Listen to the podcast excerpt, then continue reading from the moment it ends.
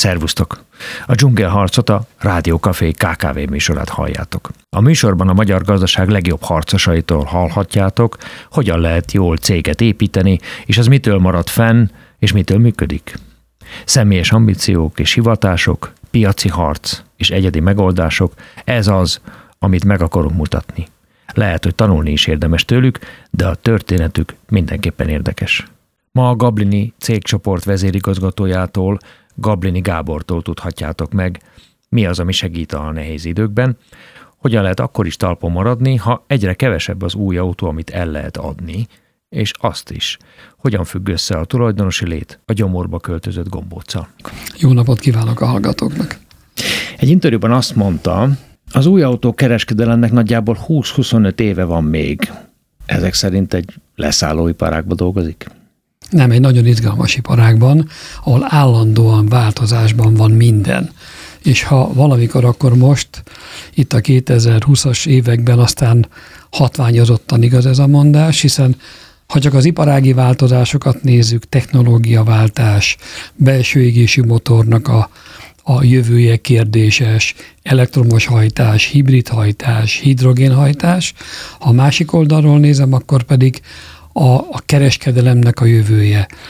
Online kereskedelem, mit szeretnének a vevők, akarnak-e még szalomba menni, nem akarnak szalomba menni, otthon akarják átvenni az autót, nem akarják használni, illetve nem akarják tulajdonba venni, csak használni akarják. Tehát számtalan olyan kérdés a, az iparág oldaláról, és akkor itt vagyunk a magyar gazdaság kellős közepén ma, amikor ugye azt nézzük, hát tulajdonképpen egy kicsikét tördelve az ujjainkat, hogy mikor áll meg, mikor fordul vissza az az árfolyam, ami ma hát biztos, hogy semminek, legalábbis a mi iparágunkban nem kedvez.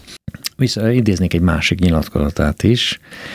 Azt mondta, hogy fontos, hogy a gyártóknak szüksége legyen ránk, a márka kereskedőkre. Ezt akkor érhetjük el, ha az ügyfeleink és a partnereink elégedettek velünk. Ez csak ilyen egyszerű? Hát ugye azt szokták mondani, hogy a nagy dolgok alapvetően egyszerűek. Tehát bonyolult, összetett igazságok kevésbé léteznek, bár biztos, hogy van, de én ezt tanultam, ezt ismerem, és az egész pályafutásom, ami elindult a 70-es évek végén, az arról szólt, hogy abban a szférában akkor az állami javítóiparban a vevő elégedettsége helyett a, a jat nagysága volt a fontos. És ugye, ha belegondolunk abba, hogy önmagában bekerülni is egy javító üzembe csak úgy lehet egy sok esetben, ha valaki már a recepciósnak is jattot fizetett, ami ugye valljuk be egy totális abszurditás. Hát a hiánygazdaság tipikus jellemzője. Így van, én akkor döntöttem el, és kezdtem el a, a saját vállalkozásomat, és vállalom, hogy annak idején Sufniban, mert nekem az volt a vezérmondat, hogy legyen elégedett a vásárló, és azt fizesse meg. És ne fordítva, hogy adjon nekem miattat, és akkor majd valamit kap. Nem.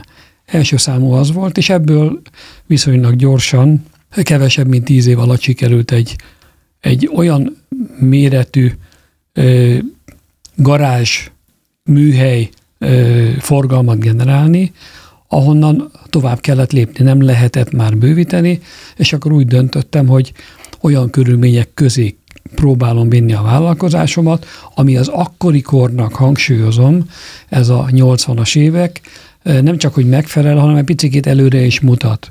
És a 80-as évek végén, amikor teljesen önállósodtam, akkor ezt az ügyfeleim nagyon magasra értékelték.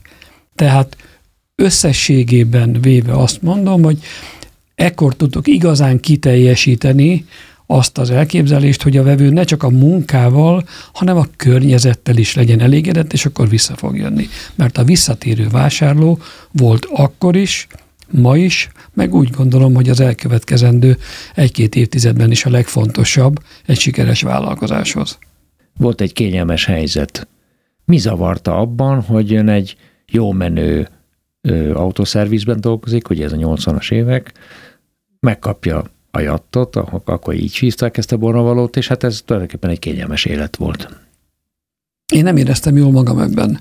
Mert csak azért sem, mert a, a vállalatnak a politikája is az volt, hivatalos politikája, hogy azért vannak alacsony bérek, hogy a többit azt szedjük össze az ügyfelektől. Tehát ez uh-huh. valahogy nekem állandóan hajszi, hanem frusztráló volt belül, hogy kvázi nekem koldulnom kell, tehát úgy kell csinálnom, hogy, hogy érezze az ügyfél azt, hogy ő neki adni kell valamit. Én pedig abban hiszek, hogy ha én veszek is valamit, oda megyek valahova, tudom, hogy mit akarok, tudom azt, hogy mit kapok, azt kapjam meg korrektül, legyen annak egy értékarányos ára, kifizetem, és le van tudva. És ez volt, amit mi privátban kezdtünk el, és működött. Magasabbak voltak az áraim viszont nem kellett borravalót adni. Ha meg ezt leveszem, akkor egyáltalán nem voltak magasak az áraim. Csak egy más érzet volt, egy büszkeség érzet volt, hogy minket azért választanak az ügyfelek, mert elégedettek a munkánkkal, és hajlandóak többletet is kifizetni ezért. Tehát egy ilyen komplex rendszer ez is, mindenki tudja elvileg, hogy mire számít. Hiszek abban, hogy ahol csak lehet, egy, a meglévő igényt azt szolgáljuk ki korrektül, kettő, generáljunk új igényeket, amiknek szintén meg tudunk felelni, és ezzel az ügyfeleink egy többletet kapnak. A struktúra a siker kulcsa. Nem az ember. A struktúra mögött is ember van. Uh-huh. Hát én, amikor elkezdtem az autós pályafutásomat, én szakmát váltottam, hiszen geodéziánál Igen. dolgoztam. Ott én a legalsó szintre kerültem be, a bontóba, hát annál, annál lejjebb nincs. És amit meg kellett tanulnom az az, hogy kőkeményen meg kell dolgozni azért, hogy valami elismerés legyen. A jó együttműködés, a jó csapat, ami ott volt, azt tette lehetővé, hogy én be tudtam oda illeszkedni. Nem én voltam szuper, ők voltak nyitottak rám. És ez, amióta ezt a, az eszemet tudom, a munkavállalói eszemet tudom, mindig visszajön, én magam is. Úgy gondolok a portástól kezdve bárkire, hogy ember, ugyanúgy neki is vannak igényei, vannak elvárásai, olyan céljai, amelyeket ő maga elé kitűz szeretne megvalósítani, és ezért én egyrészt világéletemben csapatban dolgoztam, és csapatot építettem, másrészt pedig független attól, hogy ki milyen pozícióban van, mindig nyitva volt, van az ajtóm. Tehát bárki, én rengeteget járom a telephelyeinket, ott a munkatársakkal beszélgetek. Én magam nagyon fontosnak tartom azt, hogy a munkatársaim azok ne úgy nézzenek rám, de ami még ennél is fontosabb, ne úgy nézzenek a vezetőikre, mint egy külön entitásra, hanem úgy, mint egy csapatnak vagyunk a tagjai, különféle pozícióban, de valahol ugyanazért a célért dolgozunk, hogy akik a Gablini cégcsoportban keresik meg a kenyerüket, azoknak hosszú távon biztonságos jövőképük legyen a családjuk számára is. Alkalmazottként kezdett dolgozni, ahogy mondtam. Aztán tulajdonossá vált. A kettő létforma fejben különösen nagyon különbözik egymástól, vagy mégsem? Tehát, és hogy ment ez az átmenet? Mennyire volt ez könnyű, mennyire volt ez nehéz? Volt, voltak egyáltalán nehézségei ebben? Hát hogy ne, ez egy kettős ö, történet. Mert az alkalmazotti lét is ö, lehet jó, és amikor ki tud teljesülni valaki alkalmazottként, ö, az egyik egy, ez egy pozitív történet, nem feltétlenül kell mindenkinek tulajdonosnak lenni, nehogy félreértés legyen. Az alkalmazotti létben, ha lehet leegyszerűsíteni, talán az volt nekem annó fiatalon a, leg, a legkönnyebb, hogy amikor kiléptem, letettem a szerszámokat, lezuhanyoztam, onnantól kezdve a privát életem volt. Ez a kettőben nem nagyon volt átjárás. Nem kellett, hogy átjárás legyen. És amikor úgy döntöttem, hogy 0-24-ben magán lesz, magánvállalkozást indítok el, na onnantól beköltözött a gyomromba egy ilyen görcsi jellegű, ilyen gombóc. És ez a gombóc azóta 35 éve itt van. És ez a különbség, legalábbis nekem. Tehát mindig ott van benn a felelősség érzet másokért és magamért. Hogy lesz-e olyan ügyfél, aki minket választ, hányan lesznek, tudjuk-e azt a struktúrát működtetni hatékonyan és eredményesen, hogy az én munkatársaimnak, hogy az előbb is mondtam, ne kelljen azon aggódni, hogy ja Istenem, most nehéz helyzet van, mi lesz a céggel. Tehát ez egy rettenetesen fontos különbség volt a számomra, és én mindenkinek azt mondom, hogy ha nem érzed a gyomrodban a gombócot, akkor, akkor lehet, hogy még mindig nem vagy tulajdonos. Akkor csak tulajdonosi szerepben vagy, de nem vagy tulajdonos, mert nem éled meg. És persze ez nem jó, mert erre sokan rámennek.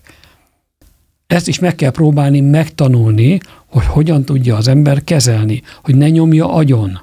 De azért, ha tetszik, ha nem, amikor hárman voltunk, akkor is azért volt az aggodalom, hiába volt nagy ügyfélkörünk, hogy nem történt-e valami hiba, hogy most akkor majd nem jönnek. De aztán hál' Istennek mindig jöttek, még többen jöttek, még többen jöttek, de akkor is ez mindig ott motoszkál. És azért a másik része az, hogy Hát azért most már elmondható, hogy az elmúlt 35 évben néhány kihívással kellett szembesülni, 95-ös bokros csomag, hogy ugye akkor 33-35 százalékos kamatú hitelre tudtam pénzt felvenni, mivel az első kereskedésemet fel tudtam építeni.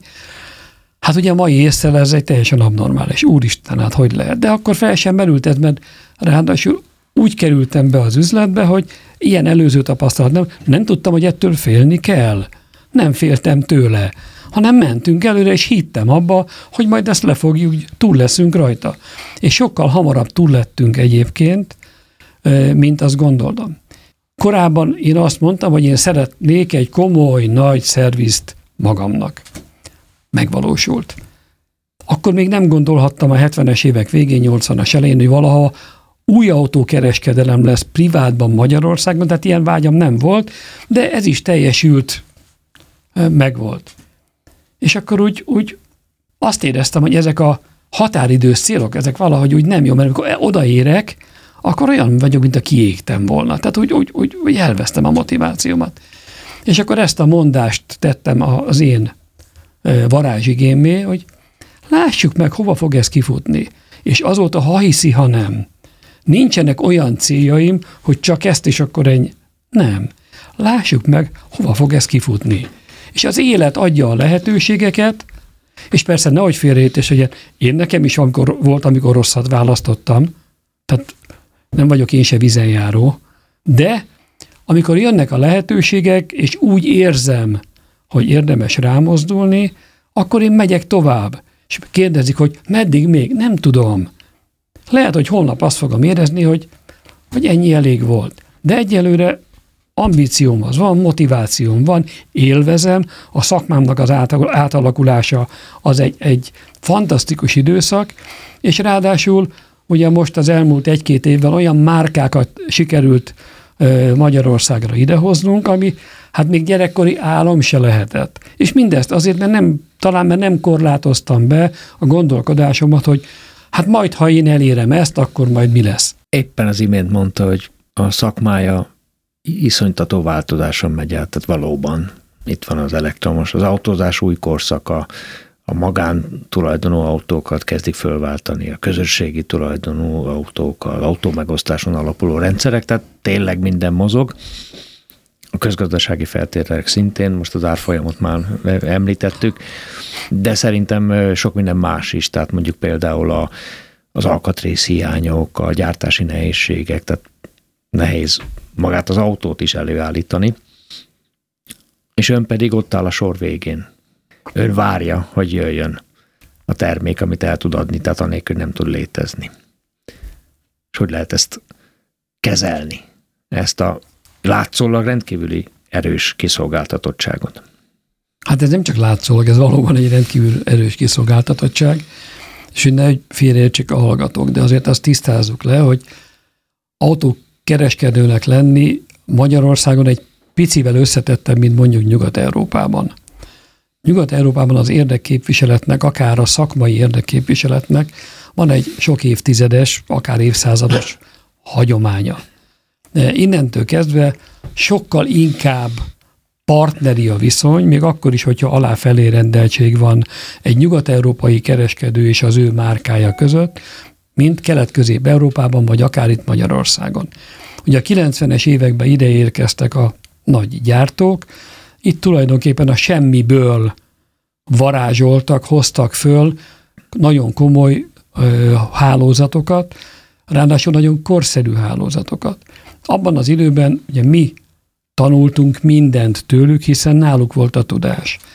Aztán, hogy haladtunk előre az időben, egyre több mindent megtanultunk, jöttek a válságok, a 2008-as válság, a nehézség, és akkor ezen, ezen fejlődtünk azért. Ugye a mi szakmánk a 2009-es összeomlást követően ugye több mint 60%-a bezárt a kereskedőknek. Ugye egy nagyon durva visszaesés volt. Utána a tanultakat felhasználva jutottunk el az elmúlt időszakig, de ma valahol ott tartunk, hogy elismerve azokat a szakembereket, akik a gyártókban van, gyártóknál vannak. De ma nekem szent meggyőződésem, hogy mi itt Magyarországon is többet tudunk, sőt, sokkal többet tudunk, mint a, az itteni leányvállalatok nagyon sok dolgozója. Sőt, sokszor a teljes menedzsmentnél. Már csak azért is, mert mi 25-30-35 éve csináljuk a szakmát, megéltünk már sok mindent, ők meg lehet, hogy frissen most kerültek ki az egyetemről, főiskoláról, eh, vagy egy másik munkahelyről, aminek nem volt köze ehhez.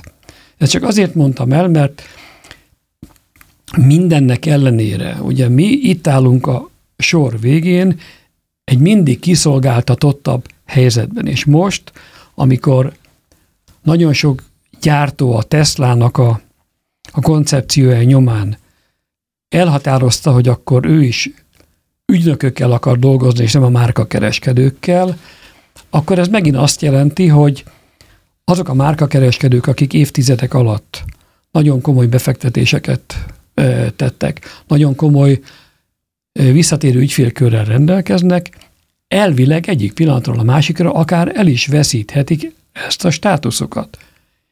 És tulajdonképpen, ha a mélyére ásunk ennek, néhány héttel ezelőtt voltam Barcelonában egy nagy európai konferencián, ahol pont ez volt a fő kérdés.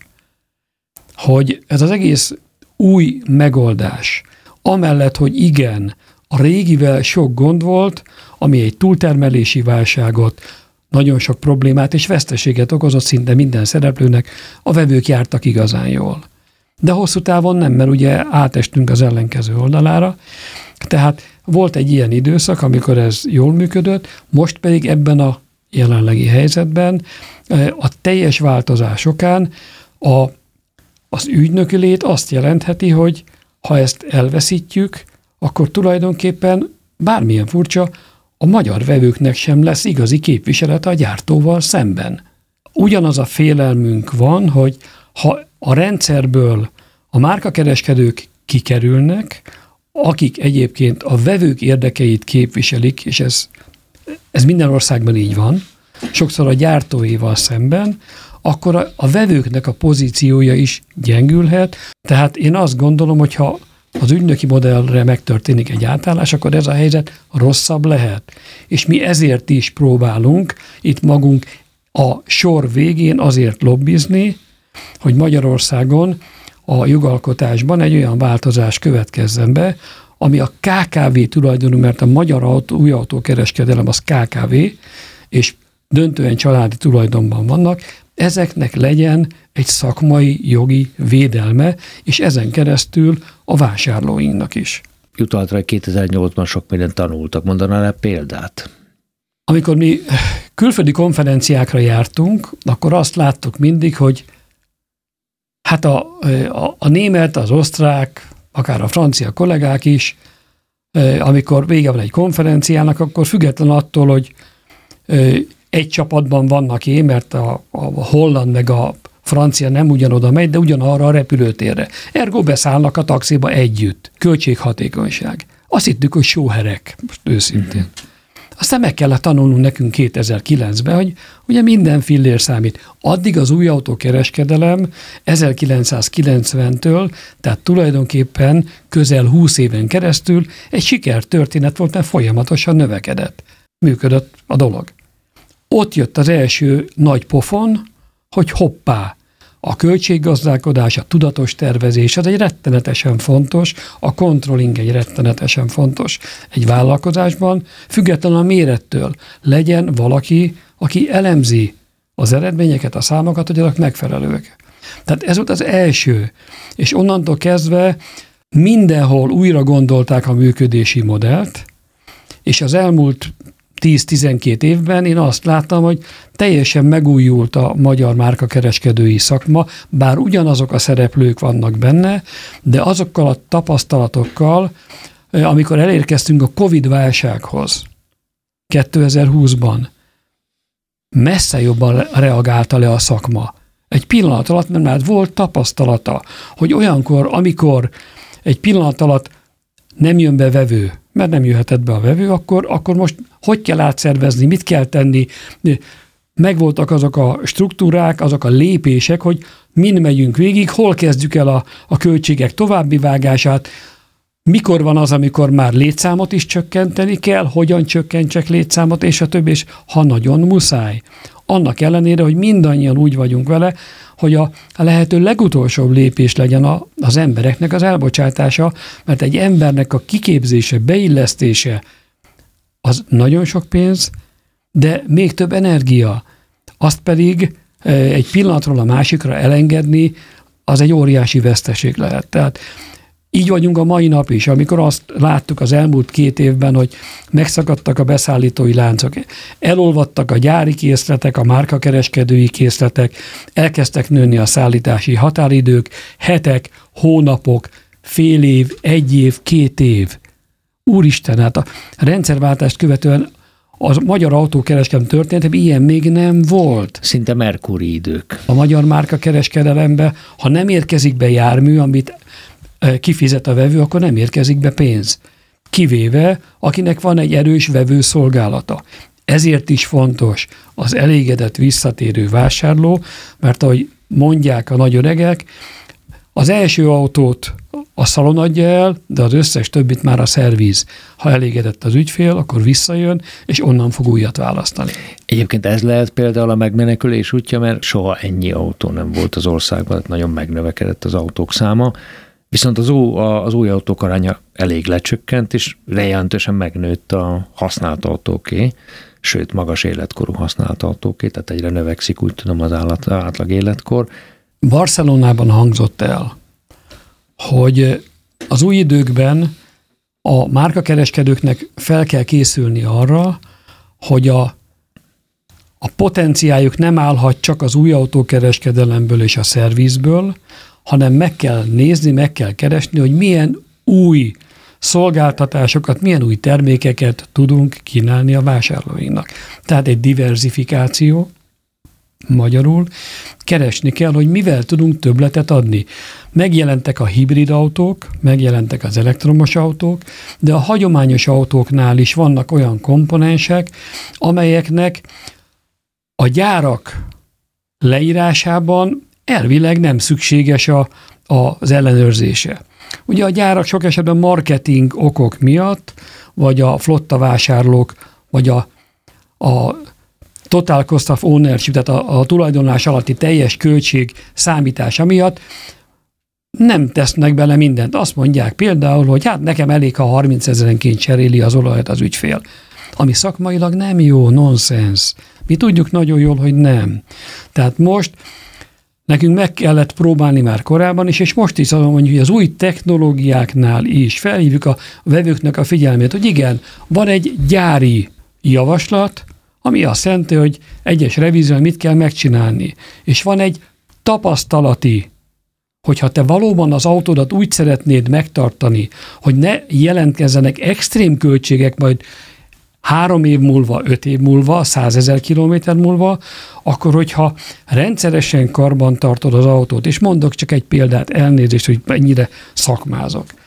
De hát a, a fékeket, sokan azt mondják, hogy nem kell ma már a féket szétszedni, mert, mert minek, mert hát elég, ha ránézünk. Nem.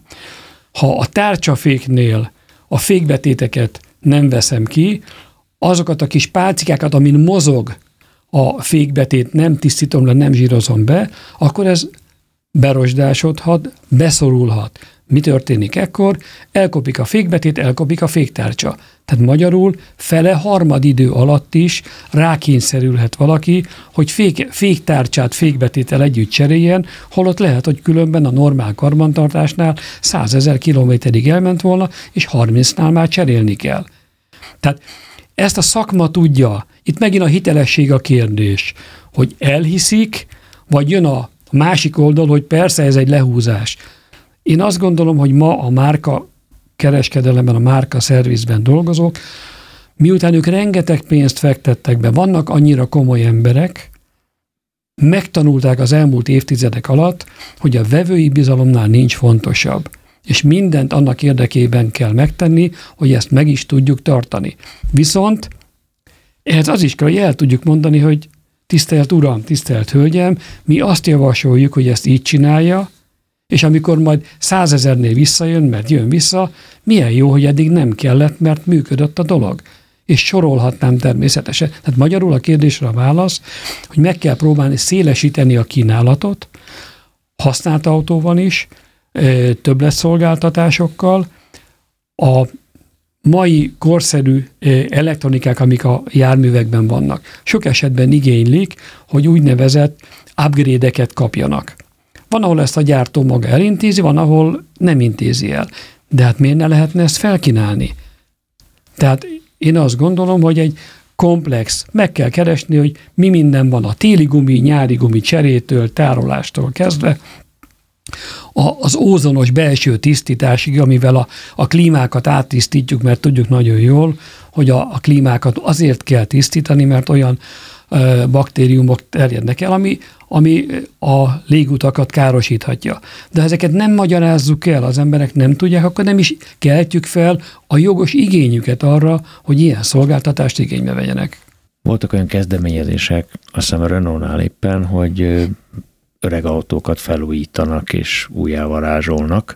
Ilyen lépésekre például készülnek? Ez a fajta regenerálás, ez reális Magyarországon? Én ma nem látom ennek a realitását. Egyedül legfeljebb a Suzuki-nál. Azt is elmondom, hogy miért. A Renault, ahol ezt csinálja, ez Franciaország, a Flenni üzem, illetve Spanyolország. Régi Renault gyár, bezárt Renault gyárakban alakították ki azt a technológiai láncot, ez egy zárt lánc hangsúlyozom. Tehát ez nem egy szerviz, hanem nem, egy, nem, ez egy gyár. Nem, így van, ez egy gyár, aminél megvan a technológia, a használt autókat felvásárolják a, a tulajdonosoktól, amit olyannak ítélnek meg természetesen, az bekerül erre a sorra, ott egy teljes átvizsgálás, diagnosztikával, megnézik a karosszériát, megnézik a, a fényezést, mindent, és ennek alapján sorba rendezve elvégzik azokat a munkákat, aminek a végén azt ígérik, hogy a hatodik napon kiérkezik az autó felújítva. Ez nem egy új autót jelent, de további mondjuk 50-100 ezer kilométeres normál karbantartás melletti közlekedésre megint alkalmas, és látványában az idős autó felfrissül, a belső kárpitok kitisztításra kerülnek, tehát egy egészen más, ami újra értékesíthető, és ennek természetesen megvan a, a többlet hozzáadott értéke. Tehát ehhez ilyen szervezés kell, és én azt gondolom, hogy ma Magyarországon egyedül a Suzuki lenne alkalmas arra, neki van olyan helyisége talán, ahol ha és amennyiben szükséges, mert ugye nagy darabszámban van Magyarországon Suzuki, érdemes megszervezni ezt. A vállalatcsoportja az autókereskedelem meghatározó szereplője, nevezték már Mr. Autónak is, ha jól olvastam a sajtót. Rengeteget is szerepel, nyilván az érdekvédelmi munkájából is következően. Hogy kezeli ezt a hírnevet? Mennyire érvényesül az egója a cég életében? Az eleje nehéz volt. Ugyanis amikor szerepelni kellett, hát ki ne, hát ki ne szeretne szerepelni.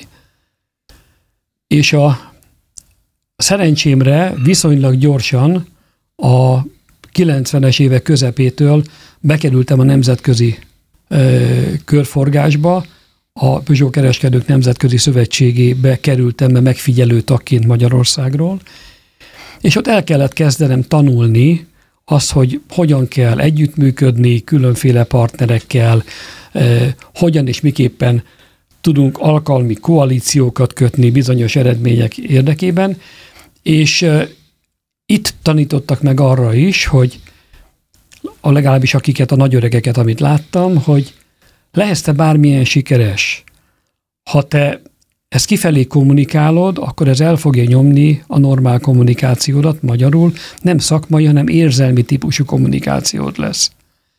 És mindig a szakembertől a szakmai alapú, tiszta, világos, közérthető kommunikáció a lényeg. Tanultam, tehát nehogy félreértés legyen, én is sokat tanultam az elmúlt években, és talán már több mint egy évtizede, vagy, vagy másfél évtizede, nekem nem az a fontos, hogy én menjek, mert én nagyon sokan, sokszor ajánlok mást, hogy menjen, beszéljen ő, nem akarok én mindenhol szerepelni. De elsősorban az volt a fontos, hogy, hogy el tudtam felejteni azt, hogy én most szerepeltem a tévében, szerepeltem a rádióban, vagy az interneten, hanem az, hogy lehetőséget kaptam arra, hogy a szakmai, mert szigorúan szakmai álláspontokról beszélek, bárhol vagyok. Szakmailag el tudjam mondani a, az iparágam, az általam képviselteknek a, a véleményét, meg tudjak nyilvánulni, tudjak tenni javaslatot, vagy tudjak esetleg szakmai alapon bírálni valamit, ami rossz döntés és ez automatikusan meghozza azt, hogy az egom persze nekem is van, de nem itt kell neki teret nyerni. Egyébként is én úgy érzem, hogy egy sokkal egészségesebb arányban van bennem az ego, mint mondjuk 20-30-40 évvel ezelőtt, amikor azt hittem, hogy ha majd akkor kell a nap, amikor én mondom. A cégen belül ezt hogy kezelik egyébként, hogy ennyit szerepel? Tehát rányomja a bélyegét a cég belső életére az ön külső szereplése? Vagy ne, teljesen független? Nem, egyáltalán.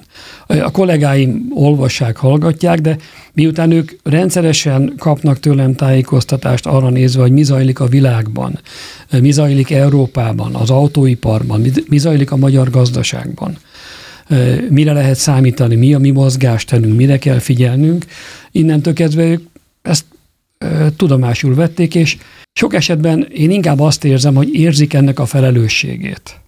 Mert bármilyen furcsa, az, hogy én szerepelek sokszor a nyilvánosságban, az egy nagyon komoly felelősség, hiszen nem lehet bort inni és vizet prédikálni, legalábbis az én elveim engem nem így tanítottak.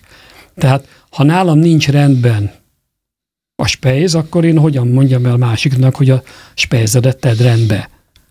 Tehát első számú is nagyon fontos, én mindig azt kérem a kollégáimtól, hogy, hogy nekünk egy picivel, ha lehet, amellett, hogy mi is hibázunk, emberek vagyunk, én is, meg a kollégáim is, próbáljunk mindig a lehető legjobbra törekedni. Mert ez, ez, ez tesz engem is hitelessé. Ráadásul miután én benne vagyok a mindennapokban, ezért ha nekem szakmai megszólalásra van szükség bárhol, akkor én könnyen tudok adatokkal is előjönni, hiszen a saját cégemen keresztül az egész szakmának az adatait tudom súlyozni, tudom helyre tenni, a magyar szakma adataiból tudok kiindulni, európai adatokból tudok kiindulni, tehát tapasztalatokból, és innentől kezdve egy olyan szerencsés helyzetben vagyok, hogy, hogy autentikus tudok lenni. Mert nem találgatok, hogy vajon mi lehet, és bedobok valami számot, hanem amit én mondok, igyekszem mindig csak akkor szólni, ha van mondani valóm, annak mindig rendben kell lenni. A beszélgetéseinkben nem először hangzott el, nem, nem csak önnel mással is, az együttműködés fontossága. Ön is azt mondta, hogy látta, hogy a külföldiek hogy csinálják. A siker, a jó vállalat, hát meg is olyan kicsit közhely, de tényleg, tehát hogy ezen múlik az egy jó együttműködésen? Mennyi múlik rajta? Hát szinte majdnem minden. Az összes többi az csak jön. Ahol nincs együttműködés, hanem széthúzás van, ott a legjobb dolgok is el tudnak pusztulni, tönkre tudnak menni. Ahol gyengébb a produktum, de összefogás van, ott mindig lehet javítani. Bármit csináltam, ezt be kellett vonnom a mindennapjaimba, mert a beszivár, nem lehetett ezt kikerülni. Mert aki ezt nem akarta, az a rendszerből el kellett, hogy menjen. Hát igen, az együttműködésnek az a kulcs, hogy az ember a, megpróbálja egyensúlyba hozni minimum a saját érdekeit a közösség érdekeivel. Ez nem mindig szokott menni. Mondok rosszabbat. Ugye tulajdonosként sokszor a saját igényeimet is alá kell rendelni a cég érdeknek. Ilyenekre is gondoltam. Így van, de ez nekem nem novum. Tehát én azt mondom mindig, amikor vállalkozókkal beszélek, fiatalokkal is, a gyerekek, vegyétek tudomásul, hogy nem, te fontos vagy, de nálad fontosabb az, amit létrehoztál, annak a működtetése, az ott lévő emberek. Mindig próbáld magad ez után helyezni. Ha a cégnek jó, neked is jó. Ha neked jó, nem biztos, hogy a cégnek jó. El tudnám mondani akár egy mondatban is, hogy mi a Gablini csoport lényege? Egyrészt figyelemmel lenni a világra. Kifelé figyelemmel lenni a mi világunkra befelé. És tanulni. Tanulni és alkalmazkodni. Tehát ha lehet, és mindezt szerényen tenni. Köszönöm szépen Gablini Gábornak. Én is köszönöm a lehetőséget. A dzsungelharc mai története véget ért. Vendégünk Gablini Gábor, a Gablini cégcsoport vezérigazgatója volt. Egy hét múlva ismét itt leszünk, és a magyar gazdaság egy újabb harcosától hallhatjátok majd, mi múlik a siker, mi viszi előre a céget, és nem utolsó sorban azt, hogy mivel kell ma és a közeljövőben szembenéznie és megküzdenie. Sziasztok! Réta Igort hallottátok.